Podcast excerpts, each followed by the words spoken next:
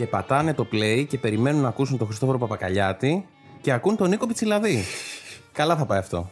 Φύγαμε. Τι λέω, εγώ κάνω έναρξη. Έναρξη. Δεν, ξέχασα τα λόγια μου. Έλα, Αβάντι, Νίκο. μαέστρο. Αβάντι, Μην μαέστρο. αγχώνεσαι, μην αγχώνεσαι. Λοιπόν, γεια σας. Είμαι ο Νίκος ο Πιτσιλαδής και παθαίνω εγκεφαλικό και τα ξεχνάω όλα τώρα. Κατευθείαν. Φοβερό. λοιπόν, κάνουμε το πρώτο επίσημο podcast σειράς για το Μέγκα. Ξεκινάμε με το Μαέστρο του Χριστόφορου Παπακαλιάτη. Έχουμε μαζί μας τον Χριστόφορο Παπακαλιάτη. Καλησπέρα, Νίκο. Τι κάνεις, Είμαι τέλεια. Μπράβο. Είμαι εξαιρετικά. μπράβο. Ε, δεν είμαι, αλλά εντάξει, δεν πειράζει. Είναι, Ε, είναι το πρώτο σου podcast αυτό; Είναι το πρώτο μου podcast. Ναι. Να πούμε ότι δεν αυτοπροτάθηκα. Ότι μου πρότειναν. Δεν αρνήθηκα, φυσικά. Χαίρομαι Θέλω πάρα να, να πολύ- το πω αυτό. Χαίρομαι πάρα πολύ που θα κάνουμε αυτή τη σειρά των podcast μαζί. Καταρχήν γιατί γνωριζόμαστε από τις ταινίες. Οπότε ξέρεις πολύ καλά και εμένα και πώς δουλεύω. Και πιστεύω ότι επειδή και εμένα είναι με έναν τρόπο το πρώτο podcast που κάνω αυτό, θα βοηθήσουμε ένα τον άλλον και θα πάει τέλεια. Και εδώ πέρα θα είμαστε κάθε εβδομάδα μετά από κάθε επεισόδιο. Θα φτιάχνετε ένα podcast με πρωταγωνιστή κάθε φορά τον ήρωα του επεισοδίου. Και στο πρώτο επεισόδιο. Το πρώτο επεισόδιο λοιπόν είναι μαζί μας η Κλέλια Ανδριολάτου. Εγώ που σας παίζει- έλεγα. Έτσι, που παίζει το ρόλο της Κλέλιας. που Γεια θα σας κλείσει από το σπίτι μένα. του Ορέστη. Γεια σου, Κλέλια. Εγώ θα σας τα πω όλα. Δεν θα κρέψω τίποτα. Αυτό. Θέλουμε να ακούσουμε παρασκήνια, παραλυπόμενα. Κοίταξε, το πρώτο επεισόδιο ουσιαστικά είναι ένα επεισόδιο εισαγωγικό σε όλους τους χαρακτήρες. Και είναι, ένα, είναι, είναι το επεισόδιο της Κλέλιας που μας αφηγείται τη ζωή της, που αφηγείται, ε, συστήνει, μας συστήνει η ηρωίδα όλους τους πρωταγωνιστές και βλέπουμε εμείς, ενώ μας αφηγείται η Κλέλια, βλέπουμε παράλληλα τι συμβαίνει και από πίσω, που δεν το ξέρει η Κλέλια. Συγγνώμη να ρωτήσω κάτι. Μήπως ξέρετε που είναι το χωριό Μανεσάτικα; Δεν έχω καθόλου σήμα και δεν μου δείχνει. Ε, από εκεί πηγαίνω κι εγώ. Ακολουθήστε με αν θέλετε. Οκ. Ευχαριστώ. Τα Μανεσάτικα είναι στην ακριβώς αντίθετη κατεύθυνση από εκεί που πάω.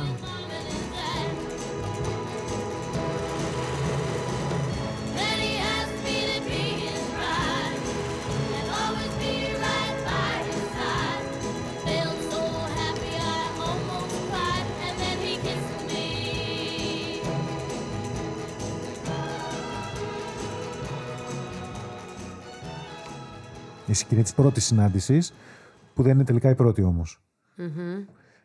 Ναι, αυτή... Εγώ θυμάμαι από εκεί μια οδηγία που μου έχει δώσει. Ποια; Θυμάμαι, ε, επειδή τώρα έχουμε δει όλοι το πρώτο επεισόδιο Ναι, και ναι, μπορώ ναι, να το ναι, αποκαλύψω, ναι. ότι κάπως έπρεπε τη στιγμή που θα συναντηθούν αυτοί οι δύο ήρωες εκείνη την, την συγκεκριμένη, σε αυτή τη σκηνή, έπρεπε να καταλάβουμε ότι κάτι υπάρχει, αλλά ότι δεν υπάρχει κιόλας. Οπότε Ναι. ήταν λίγο διφορούμενη αυτή η συνάντηση. Δηλαδή, ούτε έπρεπε να δείξουμε ότι, οκ, είναι αυτός ο Ναι, ναι, τότε, ναι, ναι. αλλά ούτε και ότι ήμουν τελείως αδιάφορος. Οπότε αυτό είχε μια λεπτότητα εκείνη τη στιγμή. Είχε μια λεπτομέρεια που ήταν πολύ έτσι. Είχε, είχε ωραίο μέγεθος. Ήταν το κομμάτι που κατέβασε τη μάσκα και εκεί κολλάω και μόλις κατεβάζει τη μάσκα, γι' αυτό φορούσε τη μάσκα έξω, γιατί ήθελα ε, να κατεβάσει τη μάσκα και να αποκαλύψει το πρόσωπό της και βλέπουμε την έκφρασή του να αλλάζει και δεν καταλαβαίνουμε γιατί τόσο πολύ αυτός κόλλησε. Κάποιοι καταλαβαίνουν μάλλον επειδή είναι πολύ όμορφη. Αλλά δεν ήταν αυτό. Ήταν γιατί την είχε ξανασυναντήσει. Όντως, Και, εγώ δεν αυτό ήθελα, πίστεψα και εκείνη δεν την ήθελα. ώρα. Όλοι αυτό πιστέψανε. Και όλοι μου είπαν κιόλας λίγο υπερβολική αντίδρασή σου την ώρα που τη βλέπεις. Και τους λέω καλά, περιμένετε λίγο. Και στο τέλος, όταν ξαφνικά αποκαλύπτουμε που λέει η Κλέλια ότι τα πράγματα δεν είναι έτσι όπως σας τα περιέγραφα τόση ώρα, δεν ήταν η πρώτη φορά που συναντηθήκαμε στους Παξούς. Εκεί εξηγείται και ξαναδείχνουμε κιόλας αυτή την εικόνα στο μοντάζ για ποιο λόγο αντέδρασε έτσι ο τύπος αυτός που την είδε εκεί πέρα.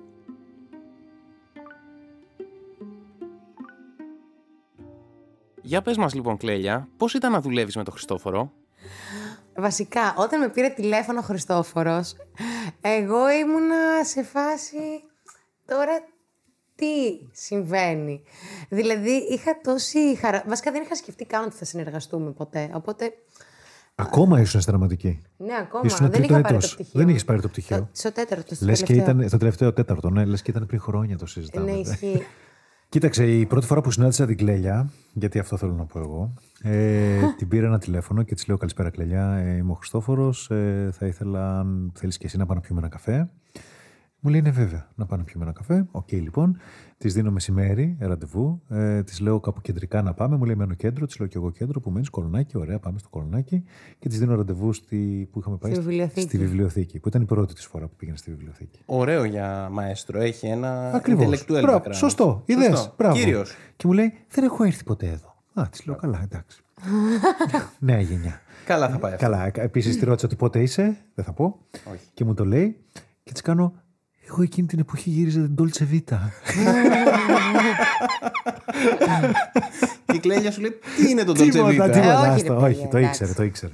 Το θέμα λοιπόν είναι ότι εγώ, από τη δική μου πλευρά τώρα, λίγες μέρες πριν είχα τελειώσει το πρώτο επεισόδιο και ήμουν με φίλους και σε ένα τραπέζι και έλεγα ότι σκέφτομαι να το κάνω, μου αρέσει πάρα πολύ αυτή η ιστορία. Σκέφτομαι λοιπόν να την κάνω μια σειρά λίγων επεισοδίων που θα βρω την πρωταγωνίστρια; Γιατί η πρωταγωνίστρια πρέπει να είναι μια νέα κοπέλα. Οι φίλοι ήταν ηθοποιοί και καθηγητές σε σχολές και τέλος πάντων μου είπανε ότι στο 2 είναι πάρα πολύ καλή η κλέλια. Και ε, λέω: Ωραία, μπορώ να βρω το τηλέφωνό της. Και μου λένε: Ναι, όλοι μου λένε ότι είναι πολύ καλή ηθοποιός, μου λένε ότι είναι πολύ καλό παιδί, μου λένε ότι είναι. Ακούω πολύ καλά, παίρνω ένα πολύ καλό feedback για αυτό το κορίτσι. Ε, γκουγκλάρω κιόλας και βλέπω πόσο όμορφη είναι. Λέω: Όπα, η κλέλια όντως είναι αυτό.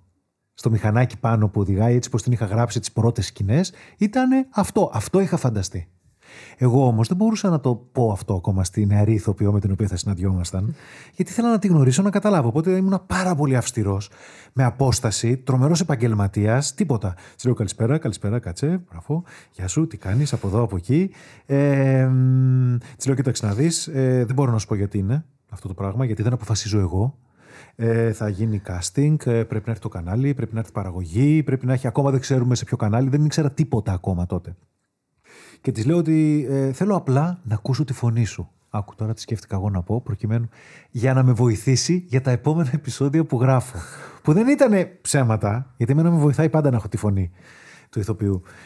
Και μου λέει: Οκ, τέλος πάντων, να μην στα πολυλόγω. Ήμουν άψογος καθ' όλη τη διάρκεια του, της συζήτησής μας και στο τέλος ενώ ήμουνα τόσο σε απόσταση και όλο αυτό, της λέω: Λοιπόν, συγχαρητήρια, είσαι πάρα πολύ καλή. Πάρε το πρώτο επεισόδιο, σε ευχαριστούμε πάρα πολύ. της έδωσα το χέρι μου και έφυγα. Από το πρώτο ραντεβού Από δηλαδή. το πρώτο ραντεβού. και μπαίνω χωρίς να την έχω ακούσει, χωρίς να έχω τίποτα. Με πούλησε και με αγόρασε σε χρόνο ντετέ. Μόνο αυτό έχω να σου πω. και μπαίνω στο αυτοκίνητό μου και είμαι και λέω: Τι έκανα τώρα; Έδωσα το επεισόδιο. Είναι πραγματικά Ναι. η Κλέλια από το μαέστρο. Ναι, ναι, ναι. Μα ήταν πραγματικά η Κλέλια από το μαέστρο. Κλέλια. Ναι. Για σένα πώς ήταν η συνάντηση; Λοιπόν, εγώ πάω στη βιβλιοθήκη. Πρώτη Ε, φορά στη ζωή Για μου. να ακούσω τώρα και τη δική σου πλευρά, για πάμε. Για άκου λίγο. Ναι, ναι. Ένα, δύο. Πάω στη βιβλιοθήκη. Φυσικά, έτσι, οι άνθρωποι που με ξέρουν με τα φορέματά μου. Πιο φυσικά, παιδιά. Σκάει στη βιβλιοθήκη με ένα φόρεμα, πανέμορφο φόρεμα. Μόνο- Πρέπει να έχει συνεννοηθεί να φύσηξε και εκείνη τη στιγμή και, και, και πήρε το μαλλί και το φόρεμα και όλα. Ε, και σκάει π- π- π- π- π- αυτό που χάνει και λες καλησπέρα. Και κάθομαι και λέω θα είμαι σοβαρή. Σοβαρή. Ο εαυτός μου στο σοβαρό του όμως. Ε, κάθε λοιπόν και ο Χριστόφορος, ε, ο οποίος μέχρι τώρα στο κεφάλι μου ήταν και λίγο φάντασμα. Δηλαδή δεν τον έβλεπες ποτέ, δεν τον έχεις πετύχει ποτέ στο δρόμο. Είναι λίγο άνθρωπος φάντασμα για όσους Ναι, με- μετακινείται σαν τον Πάπα με ένα ειδικό. Είναι ρε παιδί μου, Μ' δεν αρέσει θα τον αυτό. δεις. Batman. Δεν θα τον δεις εύκολα ρε παιδί μου στο δρόμο. α. Είναι λίγο incognito. Ε, και κάπως έτσι που τον είδα, λέω exist, υπάρχει. Είναι εδώ μαζί μου. Πίνουμε καφέ στη βιβλιοθήκη. Και, Τσιμπιόσουνα κιόλας. και έλεγα, οκ, ξέρεις, ήταν πολύ ανθρώπινος, πολύ γήινος, πολύ, πολύ κοντά σε μένα εκείνη τη στιγμή. Και με το που μου ξεκίνησα, ξεκίνησε να μιλάει για, για, ξέρεις, για όλη αυτή την ιστορία, εγώ για κάποιο λόγο, και δεν θέλω να το πω... εμ, Να πούμε ότι τόση ώρα ο Χριστόφορος ντρέπεται και Ντρέπεται. παίζει με το μανίκι τη Τρέπεσαι, βρε. της ζακέτας Δεν του. τρέπομαι. Λοιπόν, απλώς αυτό που ήθελα να πω είναι ότι όταν πίναμε αυτόν τον καφέ ήταν για μένα σαν να είμαι ήδη αυτός ο ρόλος. Δηλαδή δεν υπήρχε, δεν το λέω περίεργα, το λέω απλά ότι είχα μπει μέσα σε μια διαδικασία που που ήταν, μιλούσα ε, για κάτι το οποίο έχω ήδη κατακτήσει και απλώς πάμε να το διανθίσουμε. Ε, δηλαδή στο κεφάλι μου έτσι το είχα. Δεν πάω ποτέ με την πρόθεση της αμφιβολίας. Πάω πάντα με την πρόθεση ότι συνομιλώ και λέω ρε παιδί μου αυτό που είναι να πω με τον άνθρωπο που πρέπει να πω αυτό για να βγει ένα αποτέλεσμα. Είναι αυτό που σου λέω. Με αγόρασε και με πούλησε σε χρόνο τετέ. Yeah, θα την με άλλα κλείσουμε. λόγια, είναι αυτό. Είδες. Θα την κλείσουμε για podcast ε, αυτοβελτίωσης, να ξέρεις. Είναι την Κλέλια. έτοιμη, είναι έτοιμη. Είναι, είναι έτοιμη. έτοιμη. Ε, το backstage είναι επίσης ότι εγώ δεν ξέρω πιάνο, δεν ήξερα πιάνο μάλλον. Επίσης. Και του λέω ότι ρε παιδί μου, πολύ ωραία αυτά που λέμε για το κορίτσι αυτό που παίζει πιάνο, όμως εγώ δεν έχω καμία σχέση με τη μουσική. Δεν ξέρω κανένα μουσικό όργανο. Ε, και πίνουμε λοιπόν αυτό τον καφέ. Ναι.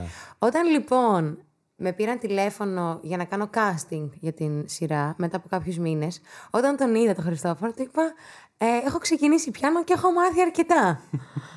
δηλαδή είχα ήδη, σε περίπτωση που έπαιρνα το ρόλο, είχα ήδη ξεκινήσει. Μα τον να είχε μαθαίνω. πάρει το ρόλο. Απλά δεν της το έλεγα. δηλαδή κατά αυτή, ήρθε, έπρεπε να, έπρεπε να διαβάσει ε, για να το δούνε παραγωγή και κανάλι. Καταρχήν. Οπότε ήρθε και είχαμε και πιάνο εκεί πέρα που έγινε η συνάντηση και ξαφνικά έπαιξε το Claire Delune άψογα μόνη της. Και εντάξει, εγώ μέσα μου, κοίταξε, εγώ είμαι ένας άνθρωπος ο οποίος και λόγω εμπειρίας, αλλά και, και το ένστικτό μου πάντα σε αυτά τα πράγματα είναι πολύ καλά. Και επειδή είναι και πολύ προσωπικό αυτό που γράφω, ξέρω πάντα κάποιος αν είναι ή δεν είναι. Δηλαδή, όσες φορές έχει γίνει αυτό το κλικ που γίνεται, εδώ με την κλέλια έγινε από το πρώτο δευτερόλεπτο.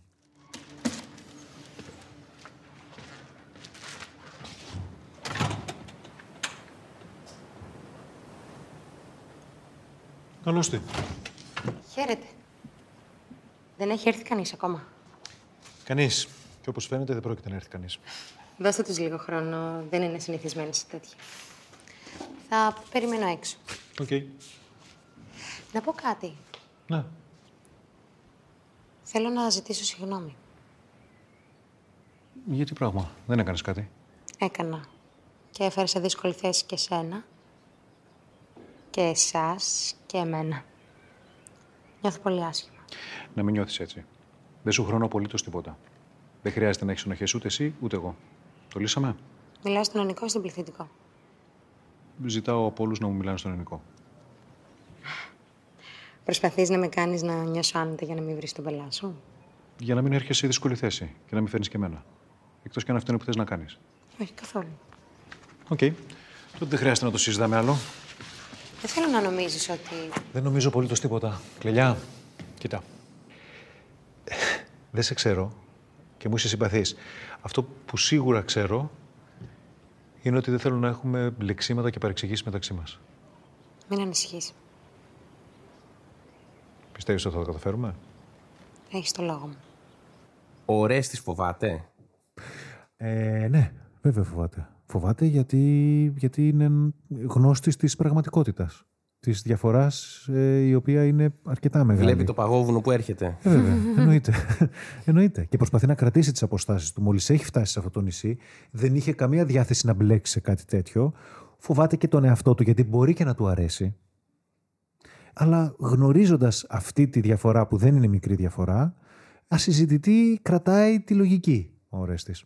Και ποια είναι η διαφορά ακριβώς; Πόσα ηλικίας; χρόνια; Η διαφορά ηλικίας πόσα χρόνια έχουμε; Εγώ είμαι 19 και ο Ρέστης είναι 47. 47. 46 τότε όταν το γυρίσαμε. Έχουμε σκηνή που μου λέει δεν μοιάζει και 46 χρονών. Είμαι Και- όμως. Ναι, είμαι όμως, λέω εγώ. ναι. Ε, Εκεί σας κατάκωσε λίγο στον αερογράφος. Κοντά, ναι, ναι, ναι, κοντά 30 χρόνια. Είναι, είναι μια μεγάλη διαφορά σε αυτή τη φάση που βρισκόμαστε. Ε, η Κλέλια δεν της λέει απολύτως τίποτα αυτό. Είναι δηλαδή όλη η δύναμη του κόσμου μαζί της. Ε, ο συγκεκριμένος άνθρωπος είναι ένας ιδιαίτερα φοβισμένος άνθρωπος. Και καλά κάνει και είναι κιόλας. Κάτε με. Καλά Ε. κάνει και κρατιέται. Έτσι όπως θα αποδειχτεί. Βέβαια. Στο πρώτο επεισόδιο είδαμε δύο πολύ μεγάλες ανατροπές. Είδαμε δύο ανατροπές, ναι. Η πρώτη είναι, ε, παιδιά, spoiler, ε, spoiler alert. Αν δεν έχετε δει το πρώτο επεισόδιο, μπείτε στο megatv.com να το δείτε και ξαναακούστε μας, συνεχίστε να μας ακούτε. Η πρώτη λοιπόν είναι ότι γνωρίζονταν ο, ο Ορέστης με την Κλέλια από το Ναι. παρελθόν. Ναι, ναι, αυτή ήταν η πρώτη. Θα δούμε και άλλες ανατροπές στη ζωή των χαρακτήρων Ε, αυτών. βέβαια, βέβαια θα δούμε κι άλλες. Αλλά εδώ ήθελα απλά να δείξω και εξού και στο τέλος η Κλέλια λέει ότι τόση ώρα, γιατί αφηγείται όλη την ώρα την ιστορία, η Κλέλια λέει τόση ώρα σας τα είπα τα πράγματα έτσι, αλλά δεν είναι πάντα. Έτσι τα κάνω εγώ στο μυαλό μου να φαίνονται μόνο ρομαντικά. Δεν είναι μόνο ρομαντικά, γιατί και η Κλέλια είναι ένα άτομο το οποίο δεν έχει μόνο μία διάσταση, μόνο μία πλευρά.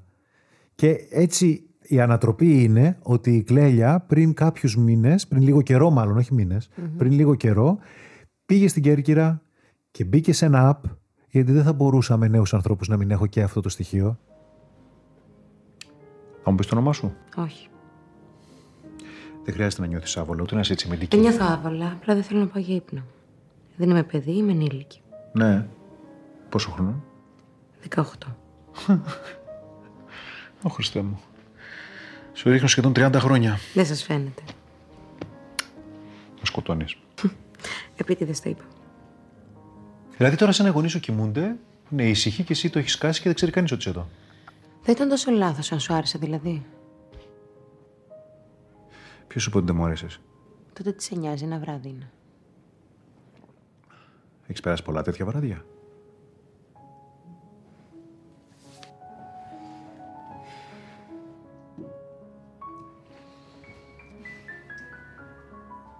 Με τι ασχολείστε; Είμαι μουσικός. Τι; Σου άρεσε αυτό, ε; Το είχα πολύ διαφορετικά στο μυαλό μου το απόψινό. Κι εγώ. Προσπαθώ να θυμηθώ τον εαυτό μου 18 χρονών. Τότε δεν είχαμε αυτά τα app και νομίζω δεν είχαμε ούτε ίντερνετ. Είστε όντως πολύ μεγάλος.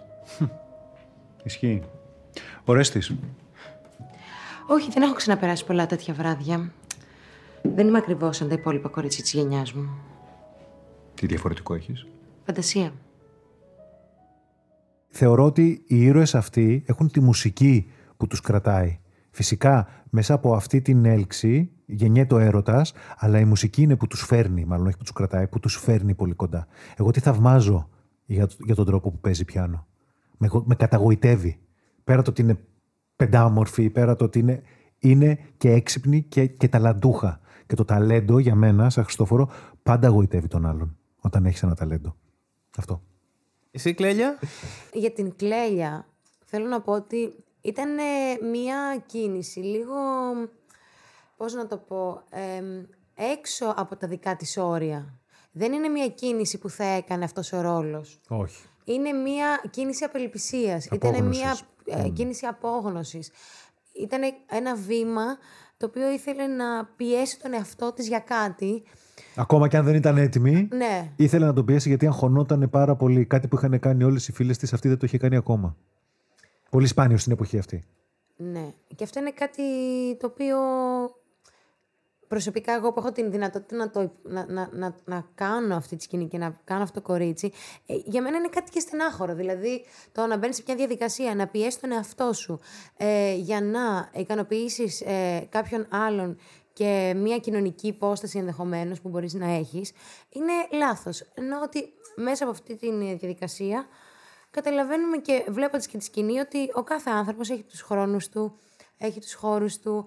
εμ, χρειάζεται μία, ξε- μία ομαλή ροή στην σεξουαλικότητα και στην α, διάθεση. Πάντως πραγματικά θεωρώ πως είναι πολύ ακριβές της συγκεκριμένης γενιάς αυτό που, που γράφει ο Χριστόφορος ή τουλάχιστον είναι ένα κομμάτι της γενιάς αυτής, μ, μεγάλο κομμάτι, που το έχει, την έχει αυτή την οτροπία.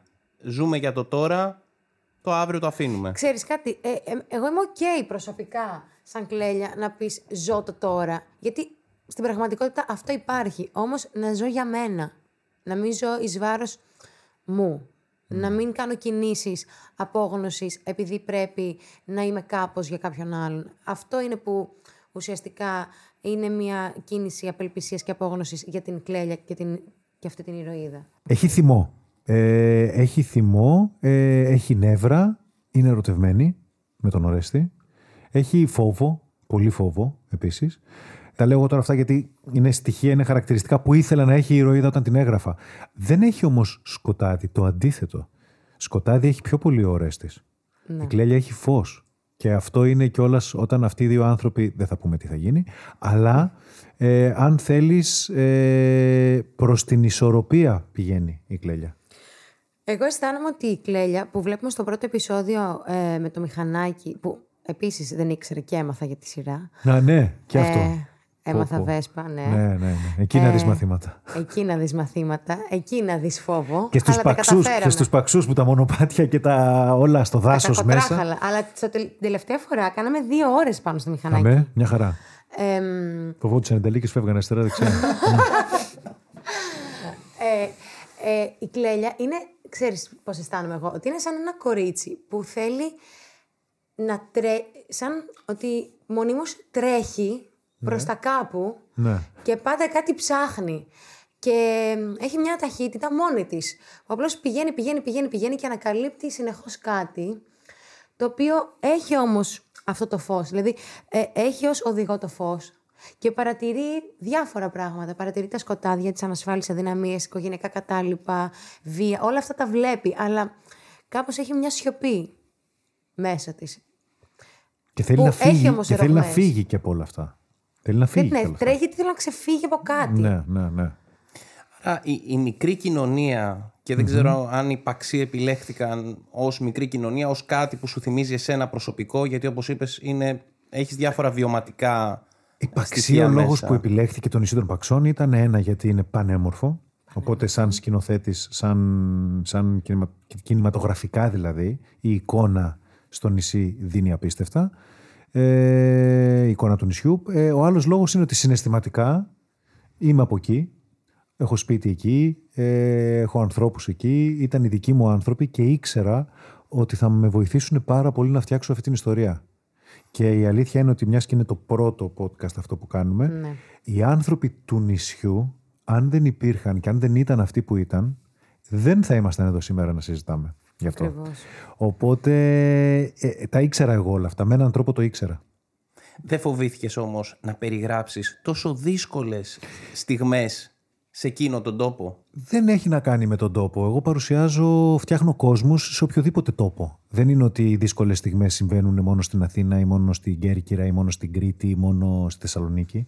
Ε, Λειτουργεί αλλιώς. Δεν είναι ότι. ε, Δεν θεωρώ ότι προσβάλλω κανέναν δείχνοντας έναν ήρωα ο οποίος χτυπάει τη γυναίκα του. Αυτό είναι ένα κοινωνικό φαινόμενο το οποίο υπάρχει. Παγκόσμια. Δυστυχώς. Οπότε από τη στιγμή που ο μύθος και η ιστορία θέλει κάτι τέτοιο, μυθοπλασία είναι. Οπότε δεν έχει να κάνει με το πού, τι θα είναι το φόντο, πού θα συμβαίνει αυτό. Και σίγουρα στις μικρές κοινωνίες, μην κοροϊδευόμαστε τώρα, πάντα συνέβαιναν και τέτοια πράγματα. Όχι μόνο τέτοια πράγματα όμως. Αλλά υπάρχει πάντα αυτή η επίφαση που είναι και στις μικρές και στις μεγάλες Εγώ κοινωνίες. πιστεύω ότι είναι παντού. Πιστεύω ότι είναι παντού. Δεν έχει να κάνει. Η βία υπάρχει παντού. Και ο συγκεκριμένος ήρωας, όταν φτάνει στο νησί και γνωρίζει όλο αυτό το μικρό κόσμο και όλους αυτούς τους ήρωες και αρχίζει και εμπλέκεται με όλους αυτούς, ε, αρχίζει και ανακαλύπτει ότι ενώ είναι πάρα πολύ όμορφα όλα, ξαφνικά από κάτω υπάρχει και κάτι σάπιο. Όχι μόνο σάπιο, και κάτι σάπιο. Άρα αυτή είναι η μεγάλη αντίφαση, ότι βλέπουμε Ακριβώς, ακριβώς, ακριβώς. κάτι πολύ όμορφο, Έτσι, έτσι, έτσι. ηλουστρασιόν, αλλά από κάτω από, κρύβονται... από κράτο κρύβονται και πράγματα, όπως συμβαίνει πάντα. Όπου υπάρχει φως, μοιραία, από πίσω, θα υπάρχει και η σκιά και το σκοτάδι. Είναι νομοτέλεια αυτό. Τώρα εδώ όλα αυτά τα χαρακτηριστικά που μόλις είπαμε, τα παίρνεις και τα κάνεις μύθο, σιγά σιγά, ασχολείσαι με τα κοινωνικά θέματα που θες να ασχοληθείς, όταν γράφεις μια ιστορία, όταν φτιάχνεις μια ταινία, και εκεί πέρα μετά έρχονται οι ηθοποιοί και δίνουν άλλες διαστάσεις στα πράγματα.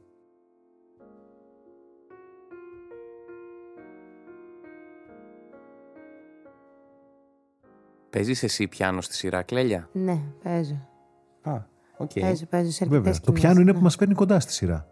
Και Αν κάτι είδε- για αυτοκόλλητα που μου λέγατε. Λοιπόν, αυτά τα αυτοκόλλητα θα σου τα πω εγώ. Γιατί εδώ πρέπει να ειπωθούν αλήθειες. Ναι, βέβαια. Κοίταξε, Και τα θα- αυτοκόλλητα θα, το πει, θα την πει όλη την ιστορία η Κλέλια. Απλά να πούμε και στους ανθρώπους ότι πριν ξεκινήσουμε τα γυρίσματα, έπρεπε να κάνουμε και μαζί πολλά μαθήματα πιάνο, γιατί είχαμε σκηνές που δεν έχουν παιχτεί στο πρώτο επεισόδιο. Έχουμε κάποιες σκηνές, στο δεύτερο ή στο τρίτο είναι νομίζω, που παίζουμε το συγκεκριμένο κομμάτι. Οπότε είναι, είναι, είναι γραμμένη η σκηνή ότι οι δυο τους κάνουν μάθημα πιάνο. Και συνέβη πραγματικά αυτό. Ναι. Δηλαδή, ο Χριστόφορος ερχόταν στο σπίτι μου που Ναι. έχω πιάνο, Ναι. γιατί είχα πάρει πιάνο για να μάθω. Και είχαμε τον δάσκαλό μας, τον Νίκο. Ναι. Και τον ευχαριστούμε Νίκο, Και τον κιόλας ευχαριστούμε κιόλας πάρα, πάρα πολύ για την πολύ. υπομονή του. Ε, Και Και θα σου πει τώρα το πώς έκανα εγώ. Λοιπόν, Την πρόβα. και ε, υπήρχε, κάναμε και μια πολύ ωραία άσκηση μια φορά, όπου παίζαμε στο πιάνο και εγώ και ο Χριστόφορος μαζί και ο δάσκαλος και γινόταν μια αναλλαγή όπου ε, ας πούμε έπαιζα εγώ με τον Χριστόφορο πιάνο, ο δάσκαλος έλεγε μια ιστορία, μια αφήγηση. Έπαιζε ο, Νί- ο Νίκος ο δάσκαλος με τον Χριστόφορο, έλεγα εγώ μια αφήγηση και ουσιαστικά συμπληρώναμε με μουσική μια αφήγηση για να μπούμε σε ένα κλίμα. Και Καταλαβαίνεις τώρα με την κατάστασή μου, έτσι, σε φάση προετοιμασίας, με πρόβες, Ναι, με ναι, παραγωγές, εγώ- με από εδώ, με εγώ βέβαια γραψίματα σε και όλα άλλο αυτά. τέτοιο. Και να μπαίνω μέσα στο σπίτι και να είναι η νεράιδα εδώ, η οποία να παίξουμε πιάνο και θα πούμε αυτό και θα κάνουμε αυτό, ναι. Και επειδή κάπως έτσι δυσκολευόταν και με αυτά τα λεπτεπίλεπτα χεράκια που έχει ο Χριστόφορος μου, ε, του βάζα κάποια στικεράκια πάνω στις ε, στις Στις νότες νότες. για να θυμάται τι πρέπει να με πατήσει. αυτοκόλλητα στικεράκια για να ξέρω τι να πρέπει να απαντήσω. Οπότε να λέω και λόγια μαζί και παράλληλα και να παίζω και να. Έπρεπε να το κάνω δικό μου. Επειδή στην πρόβα δεν μπορούσα να το κάνω δικό μου, γιατί μετά στους παξούς, πες το. Ισχύει. Ναι, έκανα κάθε μέρα μάθημα πιάνο. Ναι, με το Ήταν Στέφανο. καταπληκτικός. Ναι. Μπράβο. Καλά, καταπληκτικός δεν ήμουνα, αλλά. Η προσπάθειά σου ήταν καταπληκτική. ναι, ε, το πάλεψα. Εκεί πέρα λοιπόν στο σπίτι της, αυτό που κάναμε σαν τι σκηνές, είχα αυ- ε, ε, ε, στικεράκια μου, είχε βάλει αυτοκόλλητα πάνω στα πλήκτρα, ώστε τα χέρια μου να βλέπουν ακριβώς τις σωστές νότες. Και τα έχω κρατήσει ακόμα σε πληροφορά. Νεραϊδούλε, καρδούλες, ναι, στεράκια, ναι, ναι, τέτοια ναι, πράγματα. Σε ένα κουτί με ενθύμια από τη σειρά, ε. Ακριβώς. Ναι. Τέλεια. Να πούμε λοιπόν ότι αυτό το podcast θα είναι και μια επίσημη μεν, αλλά μοναδική ματιά στα παρασκήνια και σε αυτά που ζήσατε Ε, Βέβαια. όταν το γυρίζατε. Γιατί φαντάζομαι ότι ήσασταν μια πολύ ωραία παρέα στους παξούς, μια πενταήμερη που κράτησε λίγο περισσότερες ημέρες. Κατασκήνωση. Σωστά; Δυόμιση μήνες. Πενταήμερη, για τους άλλους ήταν πενταήμερη. Για μένα δεν ήταν πενταήμερη. Για μένα ήταν βασική εκπαίδευση. Μίλησε μου γι' αυτό. Για πες, γιατί; Ήταν για εκείνους πενταήμεροι. Όχι, όχι, να μας πει πρώτα Για η πες, να Κλέια ε, γιατί ήταν πενταήμερη. Θα σας πω ακριβώς τον λόγο που αυτό που ζήσαμε ήταν μια κατασκήνωση. Διότι ήμασταν σε αυτό το πανέμορφο μέρος των Παξών, με αυτή τη θάλασσα, με αυτές τις πλατείες, με αυτά τα, τα, τα, τα δρομάκια, ε, τα φρούτα, τα λαχανικά. Ήταν ένα όνειρο. Είχες ξαναπάει στους παξούς; Ποτέ. Ποτέ. Πήγα πρώτη φορά για να μείνω τόσο καιρό. Ε, έμενα στα- στη- ε, εγώ έμενα στη Λάκα. Ε, ο Χριστόφορος έμενε στο Γάι. Ευτυχώς για τον Χριστόφορο. διότι εμείς στη Λάκα που ήμασταν, που είναι ουσιαστικά ένα χωριό μέσα στους Παξούς. ναι, το ένα από τα τρία λιμάνια. Ναι, είναι ας πούμε ο Γάης, ο Λογκός και, Και η η Λάκα. Λάκα. Ε, παξινιά εγώ πια, να το Έτσι, πούμε αυτό έτσι. έτσι, έτσι. Ε, μέναμε όλοι μαζί στη Λάκα και μέναμε τόσο κοντά ένας με τον άλλον που ας πούμε άνοιγα το παράθυρο και έλεγα Καλημέρα Ορέστη, καλημέρα Γιώργο, καλημέρα Κωνσταντίνα και ήμασταν όλοι μαζί τόσο κοντά ο ένας τον άλλον και κάθε βράδυ μετά τα γυρίσματα μαζευόμασταν έτσι για την αποσυμπίεση ας πούμε του γυρίσματος και κάθε μέρα γινόταν ένα μίνι πάρτι. Συγγνώμη Χριστόφορε. Όχι, Ο όχι, Χριστόφορος τι; δεν ερχόταν σε αυτά τα πάρτι γιατί είναι ένας άνθρωπος Πώς να το πω, έτσι κομψά. Παππούς, παππούς, αυτό θέλει να πει. Έτσι είναι. Ο οποίος γυρνούσε μετά. Εγώ, ο Χριστόφορος ήταν ένας άνθρωπος ο οποίος έπρεπε να γυρίσει, να μελετήσει, Ναι, να βέβαια. ψάξει, να δει πώς θα στήσει το επόμενο γύρισμα. Πρέπει να σου πω ότι ο μεγάλος μας εχθρός σε όλο αυτό ήταν ο καιρός, ο Ναι. οποίος άλλαζε όλη την ώρα. Ε, οπότε είναι που είναι μια, ήταν μια δουλειά, ένα γύρισμα πολλών απαιτήσεων. Και Και πολλά εξωτερικά γυρίσματα επίσης. όλα εξωτερικά γυρίσματα. Στους παξούς ήταν όλα εξωτερικά. Μόνο το δικό μου σπίτι ήταν και εσωτερικό. Όλα τα υπόλοιπα ήταν εξωτερικά. Οπότε είχαμε σπηλιές, παραλίες, εκκλησίες, νεκροταφεία, ε, σχολεία, όλα τα πάντα. Εκεί λοιπόν εγώ κάθε βράδυ όταν τελείωνε το γύρισμα, ενώ ήθελα να χαλαρώσω και είχα ενοχές που δεν πήγαινα να συναντήσω τα παιδιά, δεν πήγαινα να συναντήσω κανέναν. Γυρνούσα πίσω σπίτι μόνος μου και καθόμουν, όντως σαν τον παππού, καθόμουν, έβαζα ένα σφινάκι μαστίχα και καθόμουν και έπινα το σφινάκι μου, μίζερος, και καθόμουν και διάβαζα και μελετούσα για αύριο. Αύριο έχουμε αυτό το γύρισμα στο σχολείο, που είναι μαζί με 50 βοηθητικούς. Θα κόψουμε πλάνα από εδώ, από εδώ, από εδώ. Θα... Δηλαδή έκανα προετοιμασία. Αυτό το πράγμα συνέβαινε για μένα κάθε βράδυ για όλο το διάστημα. Όχι, κάποια βράδια βγήκαμε. Ναι, κάποια Ναι, βγήκαμε. Κάποια βγήκαμε. Σαββατοκύριακο συνήθως μπορούσα να πω ότι θα κάτσω. Επίσης είχαμε πολλές πρόβες. Έκανα και τις πρόβες παράλληλα. Οπότε, ανάλογα με το ποιος είχε γύρισμα την επόμενη, πάντα κάναμε και πρόβες. Ξέρεις τι θυμήθηκα; Τι; Είχα το γύρισμα με τον ε, Μπένο και τον Χαλικιά Ναι. που κάνανε σε μια βάρκα κοντά στο σχολείο εξωτερικό. Είχε Ναι. πάει τρεις η ώρα το βράδυ. Α, καλά. Ναι. Και έχω φτιάξει εγώ γλέντι στην πλατεία και χορεύω. Με... το- Και γίνεται γλέντι τώρα φ- πολύ σοβαρό, χωρί πανηγύρια. Και να μας παίρνουν τηλέφωνο από το γύρισμα και να μας λένε τι γίνεται με τον ήχο, τι γίνεται με αυτό το γλέντι. Εγώ να κάνω την ανήξερη. Και να είμαι εγώ μεσοπέλαγα, νύχτα, κρύο, Οκτώβρης μήνας πια, έτσι. και ξαφνικά. Κα, κατά καιρούς, όταν κάναμε το γύρισμα, γιατί συνήθως τα κάναμε όλα τα γυρίσματα τα νυχτερινά, στο λιμάνι μέσα στη Λάκα για να υπάρχει ασφάλεια κιόλας. Οπότε και το κλέβαμε κάποιες φορές, κάποια δύσκολα βραδινά γυρίσματα. Ε, πέρα λοιπόν το ότι ήρθε η κακοκαιρία μπάλος και ερχόντουσαν ε, από τα μηνύματα πολιτικής προστασίας ότι μαζευτείτε γρήγορα, μπείτε μέσα γρήγορα, είναι επικίνδυνο και όλο αυτό. Πέρα από όλες τις αντικσότητες αυτές, ξαφνικά είχαμε το ότι η Κλέλια οργάνωνε πάρτι. Και άκουγες μια δραματική, σοβαρή, δύσκολη υποκριτικά σκηνή με ατμόσφαιρα σε μια βάρκα στο σκοτάδι και ξαφνικά άκουγες από μακριά Όπα! και άκουγες Που ήρθα με τη βάρκα. ναι, εντάξει. Και, ένα, και άλλη μια φορά, όντως, που, που, που γυρίζαμε μια όντως πολύ δύσκολη σκηνή που είχε να κάνει με το φινάλε κιόλας, που δεν μπορούμε να πούμε τι είναι. Αλλά τέλος πάντων ήταν πολύ δύσκολη, ε, με πτώματα και τέτοια. Ξαφνικά, ε, από μακριά άρχιζε και πλησιάζει μια άλλη βάρκα και ήταν ένα ταχύπλο ταξί που έφερνε την κλέλια. και γυρνάω και λέω σε όλους: Κάντε ησυχία, είμαστε στο σκοτάδι. Θα περάσει και δεν θα μας δει. Για να μην αρχίσει να φωνάζει. Και όντως περνάει η βάρκα και ξαφνικά ακούς. Οπ! Ε, πού είστε! Ελάτε το βράδυ! Θα κάνουμε. και λέω: Ωραία, γάμο. το». Η αλήθεια είναι ότι όλοι τους, και χαίρομαι πάρα πολύ γι' αυτό, περάσανε πάρα πολύ καλά. Που αυτό ήταν και αυτό σημαντικό για μένα, από την άποψη ότι είχες ανθρώπους ευτυχισμένους στο σετ. Τους Ήταν όμως έβλεπες την ώρα τους την άλλη μέρα το Πάντα, πρωί. πάντα, πάντα, πάντα. πάντα Εγώ ήτανε. πρέπει Όλοι. να ρωτήσεις, το Ναι, βοηθάω. Γιώργο. είναι άψογη Πάντα επαγγελματίας. μισή ώρα νωρίτερα. ναι, ναι. Άϊπνη, αλλά μισή ώρα νωρίτερα. Και πάντα διαβασμένη.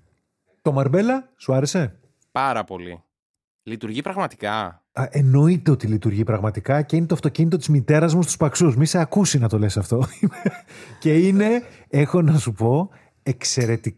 Είναι, δεν έχει καταλάβει τίποτα. Είναι το αυτοκίνητο το οποίο πάει παντού. Παρκάρει παντού, σκαρφαλώνει τα πάντα και είναι ένα αυτοκίνητο που το είχα πάρει πριν από 25 χρόνια για το νησί, για τους παξούς. Ε, και ακόμα έχει γίνει σήμα κατά τεθέν. Και πάντα ήθελα να το βάλω με έναν τρόπο κάπου να παίξει. Και τώρα στο μαέστρο έδεσε άψογα. Και κατά τύχη ήταν και ίδιο ε, χρώμα η μηχανή σου. Η βέσπα μου. Η Βέσπα. Αν και νομίζω ότι όχι, δεν, δεν πρέπει να ήταν κατά τύχη. Αυτό πρέπει ε, η, Ιωα- η, Η Ράνια. η, Ράνια, η, Η Γερογιάννη, σκηνογράφος η μας. σκηνογράφος μας, πρέπει να το έχει υπολογίσει αυτό. Ε, σίγουρα θα το έχει υπολογίσει. Αυτό το χρώμα που είναι το μαρμπέλα είναι ε, έπος, είναι φανταστικό χρώμα. Ε, είναι καταπληκτικό. Έχουμε περάσει πάρα πολύ ωραία και μια μέρα κιόλας μας είχε μείνει.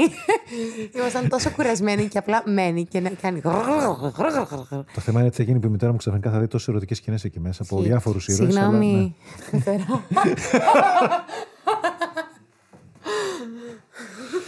Χριστόφορε, η παραγωγή αυτής της σειράς είναι μεγάλη.